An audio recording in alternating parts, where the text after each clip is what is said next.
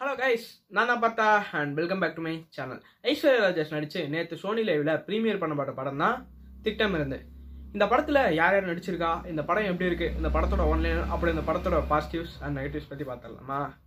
சரி வாங்க வீடியோக்குள்ளே போகலாம் ஃபஸ்ட்டு இந்த படத்தோட ஒன்லைன்லேருந்து ஆரம்பிக்கலாம். நம்ம ஹீரோயின் கூட சின்ன வயசுலேருந்து ஒரு க்ளோஸ் ஃப்ரெண்டு கூடவே இருக்காங்க. இது ஒரு ஹீரோயின் பேஸ் பண்ண படம்.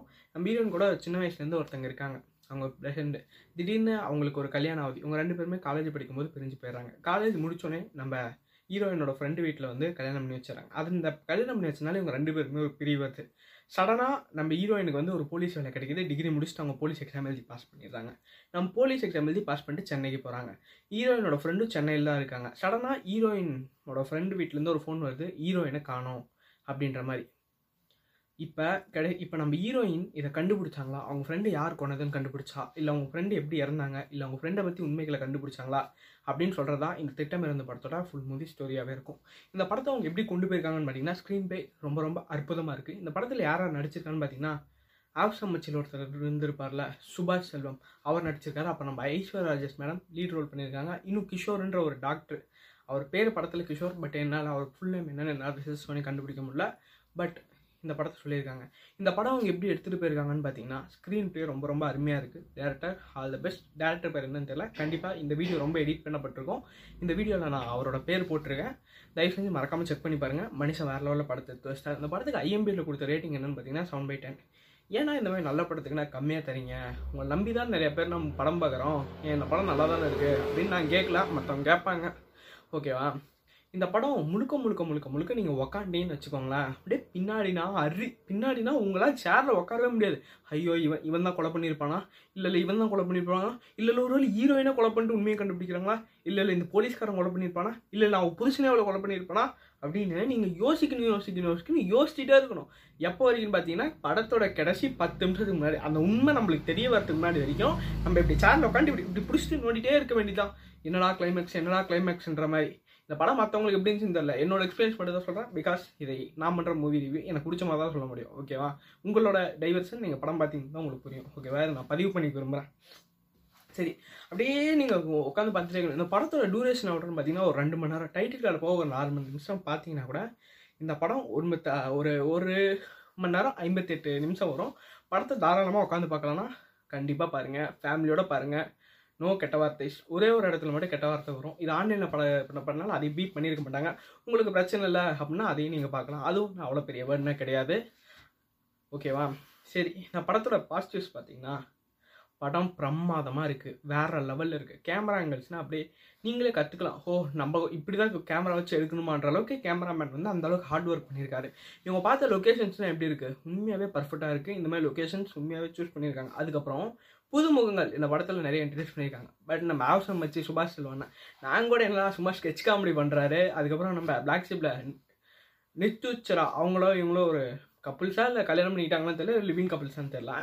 அவங்க கூட பயணிச்சு நான் டிக்டாக் பண்ணி மனுஷன் சும்மா டிக்டாக் பண்ணிட்டு சும்மா ஷார்ட் ஃபிலிம் நடிச்சிட்டு இருக்கான்னு நினச்சா ரெண்டு வருஷமாக வெயிட் பண்ணி பர்ஃபெக்டான படத்தை கை பிடிச்சிருக்காரு. படமும் பர்ஃபெக்டாக கை கொடுத்துருக்கு. மனுஷன் வேறு லெவலில் நடிச்சிட்டாரு. அதுக்கப்புறம் நம்ம ஐஸ்வர்யா ராஜேஷ் மேடம் நான் கூட என்னடா மேடம் படமே பண்ணுறதில்ல ஓ கல்யாணம் கல்யாணம் இல்லை பண்ணிட்டு போகிறாங்களோன்னு நினச்சேன். பட் இல்லை மேம் பொறுமையாக வந்தால் லேட்டஸ்ட்டாக வருவன்ற மாதிரி படத்தை சூப்பராக தண்டிங்க சரி நான் மொக்க போட்டு படத்தோட ஸ்டோரிக்கு போகலாமா ஒரு சின்ன ஒரு ஹலாத் தரேன். இது ஸ்பாய்லர் அலாட்டு நீங்கள் படத்தை பார்க்கணும்னு நினச்சிங்கன்னா பாருங்கள் ஒன்லைனருக்கும் படத்துக்கும் நிறைய சம்மந்தம் இருக்காது. பிகாஸ் இந்த படம் ஒரு வேறு வேறு டைவர்ஷன்ஸில் போகும். சாரி ஸ்டோரி கேட்குறவங்க மன்னிச்சுக்கோங்க. இந்த மட்டும் சொல்லிடுறேன். நீங்கள் ஸ்பாய்லரை நீ ஸ்பாயில் பண்ணுற ஸ்பாயில் பண்ணுறனாலும் பேசுனீங்கன்னு எனக்கு ரொம்ப வருத்தமாக இருக்கும். தயவு செஞ்சு இந்த படத்தோட ஒன்லைனர் என்ன எக்ஸ்பிரஸ் பண்ணுவேன்? பிகாஸ் அந்த ஒன்லைனர் சொன்னனாவே இந்த படத்தோட முழு ஸ்டோரி அடங்கி போயிடும். அதனால தான் ஒன்லைனர் சிம்பிளாக சொல்லி முடிச்சுதான் பிகாஸ் அது பேர் கூட ஒன்லைனர் படத்தை ரெண்டாக பிரித்து சார்பட்ட பேட்ட மாதிரி சொன்னாலும் இந்த படத்துக்கான சுவாரஸ்யம் இருக்காது. போய் பார்க்குறவங்க ஆன்லைனில் தான் இருக்குது தாராளமாக டவுன்லோட் பண்ணி பாருங்கள் இல்லைடா நீ கதை சொல்லு. நான் கேட்குறேன்ற மாதிரி இருக்கவங்க ஒருத்தராக இருந்தாலும் சரி வாங்க நம்ம கதைக்குள்ளே போகலாம் இந்த படத்தோட ஸ்டார்டிங்கில் நம்ம ஐஸ்வர்யா தாஸ் வந்து தன்னோட சொந்த ஊரான கும்பகோணத்துலேருந்து சென்னைக்கு வராங்க. ஏன்னா அவங்களோட போலீஸ் போஸ்டிங் வந்து சென்னையில் போட்டிருக்காங்க. சென்னைக்கு போ வரும்போது அவங்க ஒரு ஆம்னி பஸ்ஸில் வராங்க. அந்த ஆம்னி பஸ் வந்து அவங்களோட சீட் வந்து எயிட் அந்த செவன் அண்ட் எயிட் ஒரே ரோவில் தானே இருக்கும். அது வந்து நிறைய பஸ்ஸுங்க நிறைய பொண்ணுங்க போகிறதுனால அப்படி என்ன நடந்திருக்குன்னு பார்த்தீங்கன்னா நம்ம ஹீரோ நம்ம ஹீரோ வந்து யாருன்னா சுபாஷ் செல்வம் அண்ணன். அவங்க ரெண்டு பேர் நம்ம ஹீரோ ஹீரோயின் சொல்லுவோம். ஓகேவா நம்ம ஹீரோவும் ஹீரோயினும் ஒரே சீட்டில் உட்கார நம்ம வருது. ஃபஸ்ட்டு ஒரு பையன் பக்கத்தில் ஒரு பொண்ணு உட்காரதுக்கு அவங்கள அதே மாதிரி தான் நம்ம ஹீரோயினு சரி நான் வேற எங்கேயோ போகிறேன்னு போயிட்டு அந்த கண்டக்டர் கிட்ட இல்லைங்க எனக்கு வேறு சீட்டு மாற்றாங்க பட் கண்டக்டர் வந்து இல்லைம்மா காலேஜ் பொண்ணுங்க நிறைய பேர் இருக்காங்க. அதனால் சீட்டு கிடைக்கல. கொஞ்சம் அட்ஜஸ்ட் பண்ணிக்கோமா? அப்படின்னு. இதை கேட்டோடனே நம்ம ஹீரோ வந்து போய் பஸ்ஸுக்கு முன்னாடி டிரைவர் பக்கத்தில் உட்காந்துக்கிறாரு பஸ்ஸில் ஒரு பிரேக் ஒன்று வருது. இப்போ நைட் வந்து சாப்பிட இருக்காங்களா அப்போ நம்ம ஐஸ்வர்யா ராஜேஷ் வந்து நம்ம ஹீரோவை பார்க்குறாங்க ஹீரோ வந்து முன்னாடி படுத்து சோகமாக தூங்கிட்டு இருக்கிறாரு. நம்ம ஐஸ்வர்யா ராஜேஷ் வாங்க எனக்கு ஒன்றும் சிரமம் இல்லை. நான் போலீஸ் தான். ஹீரோ பண்ணீங்கன்னா நான் உண்டு இல்லாமல் பண்ணுவேன். சரி வாங்க அப்படின்ற மாதிரி ரெண்டு பேரும் ஒரே சீட்டில் உட்காந்துக்கிறாங்க ரெண்டு பேருமே ஒரே சீட்டில் உட்காந்தோடனே நம்ம ஐஸ்வர்யா ராஜாஸ்க்கும் நம்ம ஹீரோக்கும் வருது. நானும் என்னடா பார்த்தோடன்னு காதலான்னு நினச்சேன். பட் அப்படி கிடையாது. ரெண்டு பேருமே நம்ம ஐஸ்வர்யா ராஜேஷ்க்கு மனசுக்குள்ள எப்பயுமே ஃபீலிங் வந்து இருக்கும். ஏன் நம்மளுக்கு யாரும் வந்து ப்ரொப்போஸ் பண்ண மாட்டேன்றாங்க? ஏன் நம்ம நல்லா இல்லையா? அப்படின்ற மாதிரி நம்ம ஐஸ்வர்யா ராஜேஷ்க்கு நிறைய பேர் தாட் இருந்துட்டு இருக்கோம். நம்ம ஹீரோவும் அதை புரிஞ்சுக்கிட்டு ரெண்டு பேரும் நல்லா ஃப்ரெண்ட்ஸ் ஆகிறாங்க. அடுத்த நாள் ஐஸ்வர்யா ராஜேஷ் தூங்கி அழுறாங்க. எஞ்சி பார்த்தா நம்ம ஹீரோவை காணோம். நம்ம ஹீரோ அவங்க ஒரு ஸ்டே ஒரு பேப்பரில் பாய் ஹாவ் ஏ நைஸ் டேன்ற மாதிரி எழுதி வச்சுட்டு போயிட்டாரு. அதுக்கு அடுத்த நாள் ஸ்டேஷனுக்கு நம்ம ஐஸ்வர்யா ராஜேஷ் வந்து ஸ்டேஷன் வந்து பதவி இருக்கிறாங்க இதுக்கு முன்னாடி ஒரு சின்ன ஒரு சம்பவம் நடந்திருக்கும். என்ன மாதிரினா நம்ம ஹீரோயினோட ஃப்ரெண்டு வீட்டில் யாரோ ஒருத்தர் அந்த கேட் எகிரி குடிக்கிற மாதிரி காமிப்பாங்க. அதோட அந்த சீன் கட் ஆயிரும். இப்போ அதை சென்டரில் காமிப்பாங்க. அதுக்கப்புறம் நம்ம ஐஸ்வர்யா ராஜேஷ் வந்து ஸ்டேஷனில் வந்து அசைன் பண்ணுறாங்க அப்போன்னு பார்த்து நம்ம ஹீரோ வராரு. நம்ம ஹீரோவை பார்த்தோன்னே ஹேய் நீ எங்கே எங்க அப்படின்னு கேட்டால் நம்ம ஹீரோ சொல்கிறாரு ஹே நான் எங்கள் பைக்கை தெரிஞ்சுட்டு அதனால காமெடி பண்ணுறேன் அதுக்கப்புறம் ஐஸ்வர்யா இல்லை நான் ஒரு ஹேட்டிங் பண்ணுறேன் நான் வந்து இந்த சினி ஃபீல்டுக்கு போகணும்னு நினைக்கிறேன். எனக்கு ஒரு படம் கிடைச்சிருக்கு. அதில் வந்து நான் போலீஸாக நடிக்க போகிறேன் அதனால் போலீஸ்னால் எப்படி இருப்பாங்கன்ற மாதிரி நான் உட்காந்து ஒரு ரிசர்ச் பண்ண வந்தேன் அப்படின்ற மாதிரி கேட்குறாங்க சரி ஐஸ்வர்யராஜும் நம்ம பையன் தானே நம்மளும் அப்படியே லவ் செட் பண்ணிக்கலாம் இவனை பற்றி தெரிஞ்சுக்கலான்ற மாதிரி சரி ஓகேப்பா ஒரு வாரம் வாங்குறாங்க ரெண்டு பேருமே நல்லா லவ் பண்ண ஆரம்பிச்சிடுறாங்க. ஃபஸ்ட்டு இந்த லவ் சீன்ஸ்னால் போகும் கொஞ்சம் நல்லா லவ் பண்ண ஆரம்பிச்சிடுறாங்க. அதுக்கப்புறம் சடனாக நம்ம ஐஸ்வர்யா ராஜேஷ்க்கு ஒரு சின்ன ஒரு கேஸ் ஒன்று வந்து பிளிங்க் ஆகுது. என்னடா கேஸ்னு பார்த்தீங்கன்னா நம்ம ஹீரோயினோட ஃப்ரெண்ட் அவங்க வந்து வீட்டிலேருந்து காணாமல் போயிட்டாங்க. இது எப்படி எப்படின்னா விசாரிக்கிறாங்க அப்படின்றத இப்போ நம்ம பார்க்கலாம். நம்ம ஹீரோயினோட ஃப்ரெண்டோட ஹஸ்பண்டை விசாரிக்கிறாங்க. அப்போ அவங்க ஹஸ்பண்ட் சொல்கிறாங்க எனக்கு இதுக்கு எந்த சம்மந்தம் கிடையாது. நான் வந்து டெல்லிக்கு போயிட்டேன். நான் அடிக்கடி இந்த மாதிரி போவேன். அவளுக்கு எனக்குமே ஃபஸ்ட் அந்த அளவுக்கு செட் இல்லை. அவள் என் கூட கல்யாணம் ஆகி வந்ததுக்கப்புறமே ஒரு மாதம் கழிச்சு தான் ஒரு மூணு மாதம் கழிச்சு தான் என் கூட நல்லா பேசினா. ஏன்னா இப்போ ஜாலியாக தான் இருந்தன்ற மாதிரி ஹஸ்பண்ட் சொல்கிறாரு இந்த படத்தை பொறுத்த வரைக்கும் ஒரு சின்ன இரு நீங்கள் நான் சொன்னாலும் நீங்கள் பார்க்கலாம் தாராளமாக இந்த படத்தில் பார்க்குறவங்க எல்லாமே நீங்கள் சந்தேகப்படுவீங்க. இதையும் சொல்லிடுறேன். அதுக்கப்புறம் அந்த ஹஸ்பண்டை பார்த்தாலும் நம்மளுக்கு கொஞ்சம் டவுட்டாக இருக்குது அதுக்கப்புறம் அதே சமயம் நம்ம ஹீரோ ஹீரோ ஹீரோ வந்து கொஞ்சம் கொஞ்சம் அப்படியே வந்துட்டு வந்துட்டு வந்துட்டு ரெண்டு பேர் கொஞ்சம் லவ் பண்ணுவாங்க. அப்படியே லவ் பண்ணுவாங்க. மீன்ஸ் கொஞ்சம் க்ளோஸாக இருப்பாங்க. இப்போ வரைக்கும் அவங்க ரெண்டு பேர் லவ் ப்ரப்போஸ் பண்ண கிடையாது. பிகாஸ் இது ஒரு சீன் வரும். அதனால தான் சொல்கிறேன் ரெண்டு பேருமே நல்லா ஜாலியாக பேசிட்டு இருப்பாங்க. அப்புறம் கேஸ் இன்வெஸ்டிகேஷன் ஆகும்போது நம்ம ஹீரோயினோட ஹஸ்பண்டை விசாரிக்கிறாங்க. அவர் நம்ம கிஷோர் கிஷோர்னு சொல்லுவோம். அதுக்கப்புறம் ஹீரோயின் ஃப்ரெண்டோட ஹஸ்பண்ட் ஃப்ரெண்டோட ஹஸ்பண்ட்னு சொல்லுவோம். ஃப்ரெண்டோட ஹஸ்பண்ட் விசாரிக்கிறாங்க. அப்போ ஃப்ரெண்டோட ஹஸ்பண்ட் சொல்கிறாங்க இல்லை அவள் அடிக்கடி இந்த மாதிரி கார் எடுத்துகிட்டு எங்கேயோ வெளில போவா. சரி நானும் எதுவும் கண்டுக்க மாட்டேன் அப்படின்ற மாதிரி சொல்கிறாரு நம்ம ஹீரோயினை என்ன பண்ணுறது ஐயோ அந்த வீட்டு சிசிடிவி கேமராலாம் பார்த்தா அந்த வீட்டு சிசிடிவி கேமரானா எப்படி இருக்குன்னு பார்த்தீங்கன்னா ஒன்று அந்த பக்கம் பார்த்த மாதிரி இருக்குது இன்னொன்று இந்த பக்கம் பார்த்த மாதிரி இருக்குது நடுவில் பார்த்த மாதிரி எதுவும் வீட்டுக்குள்ளே யார் போனால் வந்தால் அந்த மாதிரி வீட்டுக்குள்ளேயே சிசிடிவி கேமரா கிடையாது. அந்த ஊரில் இருக்க அந்த தெருவில் இருக்க எல்லாமே சொல்கிறாங்க நான் இந்த பொண்ணை பார்த்ததே இல்லையே இந்த பொண்ணு இந்த வீட்டுக்குள்ளே தான் இருக்காளா? அப்படின்ற மாதிரி. அப்போ தான் நம்ம ஹீரோ நம்ம ஹீரோயினோட ஃப்ரெண்டோட கேரக்டர் சொல்கிறாங்க அவங்க யாருக்கிட்டேயும் போக மாட்டாங்க. அதுக்கப்புறம் நம்ம ஹீரோயினோட ஃப்ரெண்டோட அப்பா அம்மா இன்ட்ரடியூஸ் பண்ணி வைக்கிறாங்க. அவங்க அப்பா அம்மா ரெண்டு பேருமே கேஸ்ட் வேலி பிடிச்சி மற்ற ஜாதி பையனை கல்யாணம் பண்ணிக்கக்கூடாது அப்படி நீ பண்ணிட்டா நாங்களும் சூசைட் பண்ணிக்க ஓகேவா அதுக்கப்புறம் என்ன பண்ணுறாங்கன்னு பார்த்தீங்கன்னா அதுக்கப்புறம் நம்ம ஹீரோயின் விசாரிக்கிறாங்க விசாரிக்கிறாங்க சார் நம்ம ஹீரோயின் பைத்தியம் முடிச்சு போயிடுது என்ன ஆகுதுன்னே தெரிய மாட்டேங்குது. அப்போ தான் நம்ம ஹீரோயினுக்கு வந்து ஒரு சின்ன ஒரு டேர்னிங் பாயிண்ட் மாதிரி கிடைக்குது. இதை பண்ணவன் அங்கே ஒரு ஸ்கூட்டி மூணு வீல் ஸ்கூட்டி வந்து அடிக்கடி போயிட்டு போயிட்டு போயிட்டு போயிட்டு வந்துட்டுருக்கு. அந்த மூணு வீல் ஸ்கூட்டி யாருன்னு பார்த்தா ஒரு ஹேண்டிகேப் தானே மூணு வீல் ஸ்கூட்டி வச்சிருக்கணும்? ஓ அந்த தெருவில் இருக்க மொத்தம் நூற்றம்பது பேரோட ஃபிங்கர் பிரிண்ட்ஸை மேட்ச் பண்ணுறாங்க ஆனால் அந்த ஃபிங்கர் பிரிண்ட்ஸ் கிடைக்கல. இந்த ஃபிங்கர் பிரிண்ட்ஸ் எதனால மேட்ச் பண்ணுறாங்கன்னு பார்த்தீங்கன்னா நம்ம ஹீரோயினோட பாடி ஒரு இடத்துல மோதி கிடக்கும். அது எங்கன்னு பார்த்தீங்கன்னா நம்ம ஹீரோயினோட நம்ம ஹீரோயின் ஃப்ரெண்டு வீட்டிலேருந்து கொஞ்சம் தூரம் கழித்து ஒரு மிகப்பெரிய ஒரு கார்டு ஒன்று வரும். அந்த காட்டில் ஒரு கார் ஒன்று ஆக்சிடென்ட் ஆகி கிடக்குது. அது யாருன்னு பார்த்தீங்கன்னா நம்ம ஃப்ரெண்டோட கார் நம்ம ஃப்ரெண்டோட கார் ஆக்சிடென்ட் ஆகினோடனே அது நம்ம ஃப்ரெண்டு தான் கன்ஃபார்ம் பண்ணிடுறாங்க. அந்த காரில் சுற்றி முற்றி எந்த ஒரு ஃபிங்கர் பிரிண்ட்ஸுமே கிடையாது. பட் அந்த நம்பர் போர்டில் மட்டும் இருக்குது அந்த நம்பர் போர்டில் இருக்கிறவங்க கைரேகையும் அந்த ஊர் மக்களோட கைரேகையும் அப்போ தான் பார்த்து இவங்க நம்ம இவனை சந்தேகப்படுறாங்க. யாரை சந்தேகப்படுறாங்கன்னு பார்த்தீங்கன்னா நம்ம கிஷோரை சந்தேகப்படுறாங்க. நம்ம ஹீரோயின் ஓ அப்படின்னு வீட்டை உடச்சி உள்ளே போய் பார்க்குறாங்க அப்போ நம்ம கிஷோர் வந்து பெங்களூர் போயிருக்கான். வரத்துக்கு ரெண்டு நாள் உடனே நம்ம ஐஸ்வர்ராஜ் எப்படி சந்தேகப்படாமல் இருக்க முடியும்? புது ஜோடிங்க வேற. புருஷங்காரன் பண்ணியிருப்பான். ஒன்று ஒரு டவுட் தான். அப்படின்ற மாதிரி புருஷங்காரன் வீட்டில் போய் பார்த்தா புருஷங்காரன் வீட்டில் இல்லை. அங்கே ஒரு ஃபோன் மட்டும் ஒன்று இருக்கும். நான் அப்புறம் கால் பண்ணுறேன் அப்புறம் கால் பண்ணுறேன் அந்த ஃபோன் அடிக்கிற சவுண்டு கேட்கும் நம்மளும் போய் ஃபோன் அடிக்கிற சவுண்டு கேட்டேன்னா ஆனால் திடீர்னு அந்த ஃபோன் இருக்காது. ஆனால் வீட்டுக்குள்ளே யாரும் இருக்க மாட்டாங்க.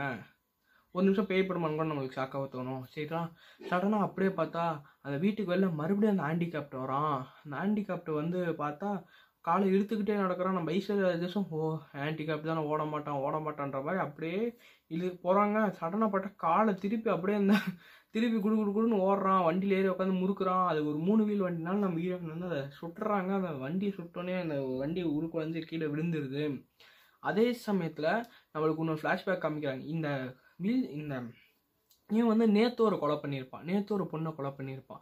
அந்த பொண்ணும் அந்த புருஷனும் புது கல்யாணம் இந்த ஸ்டோரிக்கு நம்ம வருவோம் நம்ம ஹீரோயின் எப்படியோ ஓடி பிடிச்சி அவனை பிடிச்சிடுறாங்க. பிடிச்சிட்டு அவனை விசாரிச்சா அவன் தான் சொல்கிறான் இந்த பொண்ணை கொலை பண்ண தான் வந்தேன். நேற்று ஒரு பொண்ணை கொலை பண்ணேன். அந்த பொண்ணை லெவல்த்து டுவெல்த்தில் ஏமாத்திட்டா. அவ இப்பி நிறைய பேர் கூட கனெக்ஷனில் இருக்கா? அப்படின்ற மாதிரி நமக்கு உண்மையை தெரியுது. அதுக்கப்புறம் நம்ம ஃப்ரெண்டை பற்றி சொல்கிறோம் நம்ம ஹீரோயினோட ஃப்ரெண்டை பற்றி அவளை நான் காலேஜில் பார்த்தேன் என்னை லவ் பண்ணுற மாதிரி லவ் பண்ணிட்டு ஏமாற்றிட்டு போயிட்டா. அதனால தான் நான் அவளை இது பண்ண கொள்ளணும்னு நினச்சேன். அவள் என்னை போலீஸில் மாட்டி விட்டு என் மனத்தையே வாங்கிட்டேன். படிப்பை கெடுத்துட்டா. அதனால தான் நான் சிங்கப்பூர் போனேன்.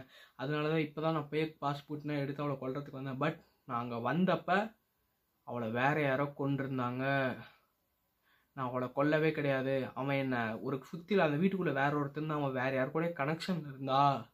அப்படின்ற மாதிரி கொஞ்சம் தகாத வார்த்தைகள். அந்த கா அந்த அதனால தான் என்னோட அஞ்சு விரலுமே அந்த காரோட நம்பர் பிளேட்டில் பட்டுச்சு. அவன் அடிக்கும்போது நான் குடு குடு குடுன்னு ஓடி வந்துட்டேன். அவன் திரும்புறதுக்குள்ளே அப்படின்ற மாதிரி சொல்கிறாங்க இங்கே இந்த இது சூடு பிடிக்க ஆரம்பிக்குது.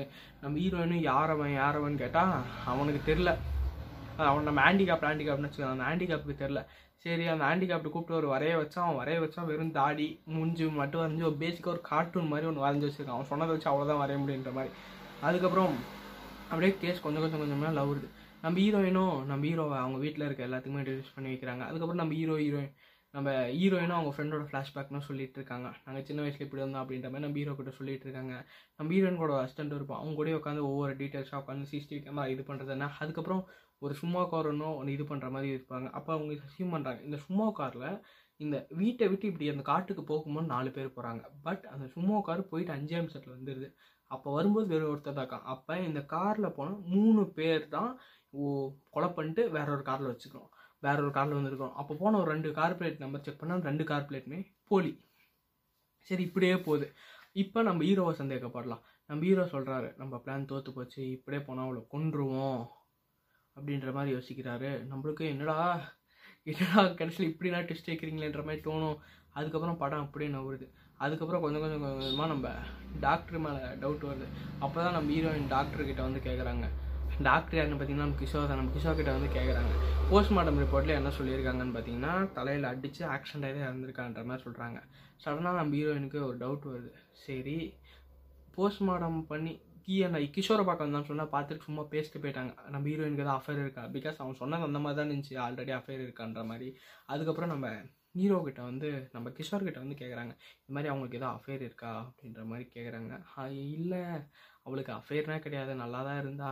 திடீர்னு ஏன் இப்படி? அப்படின்ற மாதிரி அவர் ஏதோ சொல்கிறாரு அதுக்கப்புறம் அவர்கிட்ட அப்படியே பேசிட்டு போஸ்ட்மார்ட்டம் ரிப்போர்ட் வாங்கி பார்க்குறாங்க போஸ்ட்மார்ட்டம் ரிப்போர்ட் பண்ணால் வந்து ஆக்சிடென்ட் ஆகி பட் நம்ம ஹீரோயின் வந்து வேற ஒரு டாக்டரை பார்த்து நான் உங்களுக்கு காசு தரேன். நீ இந்த போஸ்ட்மார்ட்டம் பண்ணி சொல்லுங்கன்னா அந்த அவங்க அவங்களோட பாடியை மறுபடியும் பதிச்ச பாடியை எடுத்து தோண்டி பார்த்தா அது அவங்க பாடியே கிடையாது. வேறு ஏதோ ஒரு பாடியை ஃபேக்காக செட் பண்ணி போஸ்ட்மார்ட்டம் அந்த டாக்டர் போய் பார்க்குறாங்க. அந்த டாக்டர் உண்மையை சொல்லி ஆமாம்மா அந்த கிஷோர் தான் சொன்னாங்க. கிஷோர் கிட்ட போய் கேட்டப்போ தான் சொல்கிறாங்க எப்படியோ நான் கண்டுபிடிச்சிட்ட. அப்படின்னு. அவள் ஒரு நாள் கையை சூசைட் அப்போ தான் நம்ம கிஷோரை ஃப்ளாஷ்பேக் சொல்கிறேன் அவ ஒரு நாள் கையை அறுத்துட்டு பெட்டில் படுத்துட்டு இருந்தா அதே சமயத்தில் அவள் கையை அறுத்து படுத்துட்டு இருக்கும்போது அங்கே ஒரு கம்ப்யூட்டர் இருந்துச்சு. அவன் வேறு ஜோஸ்வான்ற ஒரு பையன் கூட சேட் பண்ணிட்டு இருந்தா அப்போ தான் புரிஞ்சுட்டா ஓ இவளுக்கு வேறு இருக்கிற அஃபர் இருக்குது அப்படின்ற மாதிரி. அவங்க ரெண்டு பேரையும் நான் சேர்த்து வச்சுட்டேன். சேர்த்து வச்சுட்டு அவங்க இறந்த மாதிரி செட் பண்ணிட்டேன். பிகாஸ் இது அவங்க வீட்டுக்கு தெரிஞ்சுன்னா நம்ம ஹீரோயினோட ஃப்ரெண்டு நம்ம ஃப்ரெண்டை கொண்டுருவாங்க அதனால தான் என் பொண்டாட்டி மேலே இருக்க பாஸ்டல் அப்படி பண்ணேன் அப்படின்ற மாதிரி அவங்க நல்லா இருக்கட்டும் அப்படின்ற அந்த ட்ராமா ஆனோன்றாங்க சரி அப்படியே போதான் அப்படியே போகும்போது என்ன நடக்குதுன்னு பார்த்தீங்கன்னா நம்ம ஹீரோயினுக்கு அப்படியே சந்தேகம் வருது. இப்படியே ஒரு நூற்றம்பது நாள் போகுது. இது இந்த நூற்றம்பது நாள் என்ன நடக்கும்னு பார்த்தீங்கன்னா நம்ம ஹீரோக்கு ஹீரோயினுக்கும் கொஞ்சம் என்கேஜ்மெண்ட் நடக்கிற மாதிரி கொஞ்சம் கொஞ்சம் அவங்களுக்கு ஒரு என்கேஜ்மெண்ட் நடக்கிற மாதிரி காமிப்பாங்க. ஆஃப்டர் ஒன் ஃபிஃப்டி டேஸ் மறுபடியும் நம்ம ஹீரோயினுக்கு வந்து நான் நல்லா இருக்கேன். அப்படி என்னை பார்க்கறதுக்கு வரணும்னா பாண்டிச்சேரிக்கு வான்ற மாதிரி மெசேஜ் பண்ணுறாங்க இதை கேட்டோடனே அந்த கிஷோரும் சரி எதுவும் சொல்ல. சரி போ அப்படின்ற மாதிரி. நம்ம இவங்க பாண்டிச்சேரி போகும்போது என்ன நடக்குதுன்னு பார்த்தீங்கன்னா நம்ம ஹீரோ சொல்கிறார் நானும் கூட வரேன் அப்போ நம்ம ஹீரோ ஃபோன் பண்ணி அவள் வராலாம் எப்படியோ நம்ம சமாளிச்சுக்கலான்ற மாதிரி பேசுகிறாரு ஓ இவ்வளோ கொண்டுருவாங்க அப்படின்னு நம்ம திக்கு திக்கு திக்கு திக்குன்னு இருக்கும். அதுக்கப்புறம் எப்படியோ நம்ம பாண்டிச்சேரிக்கு போனோன்னே அங்கே ஒரு அட்ரஸும் வரும். ஏன்னா நம்ம ஹீரோ என்னால் அந்த நம்பருக்கு ஃபோன் பண்ண முடியாது. பிகாஸ் அது ப்ரைவேட் நம்பர்லேருந்து ஒரு மெசேஜ் காலோ மெசேஜோ பண்ண முடியாது. அதனால் அப்படியே போயிட்டுருக்குன்னு வச்சுக்கோங்களேன். அப்படியே அது பாட்டுக்கு போயிட்டு இருக்கும்போது நம்ம ஹீரோயின் உள்ளே போகிறாங்க போனதுக்கப்புறம் சொல்கிறாங்க போனதுக்கப்புறம் நம்ம ஹீரோயினுக்கு யார் யாரோ ஃபோன் பண்ணுறாங்க பட் ஒரு சின்ன இது கூட கிடையாது. சின்ன இது கூட கிடையாது. மீன்ஸ் அந்த வீட்டுக்குள்ளே ஜாமர் வச்சு சிக்னல் பேக் பண்ண அப்போ நம்ம ஹீரோ வந்து காருக்குள்ளே கன் எடுத்துக்கா பிகாஸ் ரெண்டு பேருமே ஒரே காரில் தான் ட்ராவல் பண்ணி நம்ம ஹீரோ அடம் பிடிச்சி வருவோம் வருவன்ற மாதிரி சொல்லியிருப்பாரு. சரி அதுக்கப்புறம் உள்ளே போனால் நம்ம கிஷோர் இருக்கார். நம்ம கிஷோருக்கு ஹெல்ப் பண்ண போஸ்ட்மார்ட்டம் பண்ண டாக்டர் இருக்கார். அப்புறம் இந்த போலீஸ் டீம்லேயே நம்ம கிஷோருக்கு ஒருத்தர் ஹெல்ப் பண்ணுவார். ஏன்னா கிஷோர் அவங்க ஃபேமிலி டாக்டரா அதனால் நம்ம கிஷோர் அப்போ தான் நம்ம ஹீரோ வந்து உண்மையை சொல்கிறார் உன் ஃப்ரெண்டு நான் தான் உன் ஃப்ரெண்டே நான் தான்ற மாதிரி ஷாக்காக இருக்கா? இல்லைங்க எக்ஸ்பிளைன் பண்ணுறேன் நம்ம ஹீரோயினோட ஃப்ரெண்டு பேர் வந்து சூர்யா ஓகேவா நம்ம ஹீரோயினோட ஃப்ரெண்டு வந்து பிறந்தப்போ ஒரு பொண்ணு. பட் அவங்களுக்கு ஹார்மோன் சேஞ்சஸ்னால அவங்க வந்து தன்னை பையனாக உணர்றாங்க. நான் ஒரு பையனாகணும் இதை போய் வீட்டில் சொல்ல முடியுமா? செருப்பால் அடிப்பாங்க நம்ம தமிழ்நாட்டில். பட் இது நேச்சுரல் தான். அப்படி யாராவது இருந்தீங்கன்னா தாராளமாக அது நேச்சுரல் தான். ஒன்றும் பயணப்படாதீங்க இதே தமிழ்நாட்டில் சொல்ல முடியுமா? அதனால அந்த பொண்ணு என்ன பண்ணியிருக்குன்னா சின்ன வயசுலேருந்து அதை மனசில் வச்சு வச்சு வச்சு வச்சு இருபத்தி நாலு வயசு வரைக்கும் அப்போ இருபத்தி நாலு வயசு வரைக்கும் அந்த பொண்ணு வச்சுட்டே இருந்துக்கு. அப்போ தான் நம்ம ஹீரோயின் வந்து ஒரு பத்து வயசுலேருந்து நம்ம அவங்களுக்கு தேடுறாங்க. அவ அந்த அந்த பொண்ணுக்கு வந்து நம்ம ஹீரோயின் ஒரு பொண்ணாக தான் தெரிஞ்சிருக்கா. அப்போ நம்ம ஹீரோயினோட ஃப்ரெண்டுக்கு இப்போ நம்ம சூர்யா சூரியன் அந்த சூர்யாவுக்கு நம்ம ஹீரோயின் ஒரு பொண்ணாக தெரிஞ்சிருக்கா அந்த சூர்யா பையனாக தெரிஞ்சிருக்கா? சின்ன வயசுலேருந்தே நான் ஒரு பையனாக இருந்தால் நீ கல்யாணம் பண்ணியிருப்பேன் பையனாக இருந்தால் கல்யாணம் பண்ணியிருப்பேன் மாதிரி கேள்வி கேட்பாங்க. அதுக்கு நம்ம ஹீரோயினும் ஆமாம் பண்ணியிருப்பேன் because you are my best friend அப்படின்ற மாதிரி பேசுவாங்க. ஆனால் நம்ம ஹீரோயின் வந்து ஒரு அவளே ஒரு பொண்ணு தான் இருந்துச்சாங்க பட் அந்த சூர்யா வந்து நம்ம ஹீரோ ஒரு பொண்ணாகவும் தன்னோட ஒரு பையனாகவும் இமேஜினேஷன் பண்ணிக்கிறாங்க. அது உண்மைதான். அதுக்கப்புறம் அப்பா அம்மா கிட்ட இந்த உண்மையை சொன்னதுக்கு அவங்க அம்மா போட்டு செருப்பு கழட்டி அடி அடி நடிச்சு நீ மட்டும் இதை கல்யாணத்துக்கு ஒத்துக்கு நான் சூசைட் பண்ணிப்பேன் பிகாஸ் ஜந்துங்க கிட்ட மாட்டிக்கிட்டா அப்படிதான் பண்ணுவாங்க. அந்த ஜந்துங்க கிட்ட இருந்து அதனால நம்ம கிஷோரை கல்யாணம் பண்ணிக்கிறாங்க. நம்ம கிஷோரை கல்யாணம் பண்ணதுக்கப்புறம் நம்ம கிஷோர் கூட சேரவே இல்லை. அப்போ தான் நம்ம கிஷோர் கேட்குறாரு உண்மையை சொல்லு. ஏன் இந்த மாதிரி என் கூட சேர மாட்டேன்ற? உண்மையாகவே அவங்க கூட உனக்கு யாருக்கு மேலே அஃபேர் இருக்குன்னு கேட்டதுக்கு அதுக்கு நம்ம கத்துறாங்க. நம்ம சூர்யா நம்ம ஃப்ரெண்டு கத்துறாங்க. இல்லடா அப்படின்னா எனக்கு எதுவுமே கிடையாது. என்னை நீ டி டின்னு கூப்பிட்ற பத்தியா? அதுக்கு ஒரு மாதிரி இருக்கு. நான் வந்து பையன். நான் வந்து பையனாக தான் ஃபீல் பண்ணுறேன் இதை வெளியே சொல்ல முடியாது. இருபத்தி நாலு வருஷமா நான் எவ்வளோ கஷ்டப்பட்டிருப்பேன். புரிஞ்சுக்கோட அப்போ தான் நம்ம கிஷோர் சொல்கிறாரு ஏன் இதுனா ஒரு பிரச்சனையா? விடு நான் உன்னை பையனாக மாற்றுன்ற மாதிரி அவர் அசால்ட்டாக சொல்கிறார் அந்த மனுஷன் பிகாஸ் அந்த மனுஷன் டாக்டர் தான். இங்கேப்பா நீ மட்டும் கிடையாது. உலகத்தில் ஏகப்பட்ட பேர் அந்த மாதிரி மாறி இருக்காங்க. இது பே இதுக்கு இந்த தப்புக்கு நீ கிடையாது. இது உன் ஹார்மோன் சேஞ்சஸ் நீ என்ன பண்ணுவேன் இதே இதே ஒரு ரெட்டை குழந்தைங்க பிறந்தா அவங்கள பிரித்து எடுக்கிறாங்கல்ல? அதே மாதிரி தான் இது ஒரு ப்ராப்ளம் நான் உன்னை சரி பண்ணுறேன் அதுக்கு அவங்க கேட்கல அதுக்கு அவர் சொல்லுவார் டேன்னுவார் ஏன்னா நம்ம ஃப்ரெண்டுக்கு தான் அவங்க பொண்ணுன்னு அவங்க பொண்ணாவே இல்லைல்ல. அவங்கள பையனை கூப்பிட்டா தான் அவங்களுக்கு பிடிக்கும். டான்னு கூப்பிட்டா தான் அவங்களுக்கு பிடிக்கும்.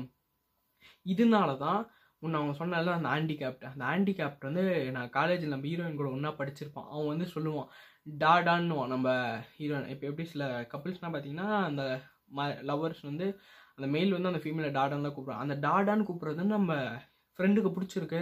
அதனால தான் நம்ம ஃப்ரெண்டு வந்து ஹேண்டிகேப் நல்லா பழகிருக்கானா ஆனால் அவன் வந்து லவ் பண்ணுறாங்கன்ற மாதிரி நினச்சிட்டான். அவன் அந்த என்ன பண்ணுறது அது பேர் ஸ்டாக்கிங் தான்.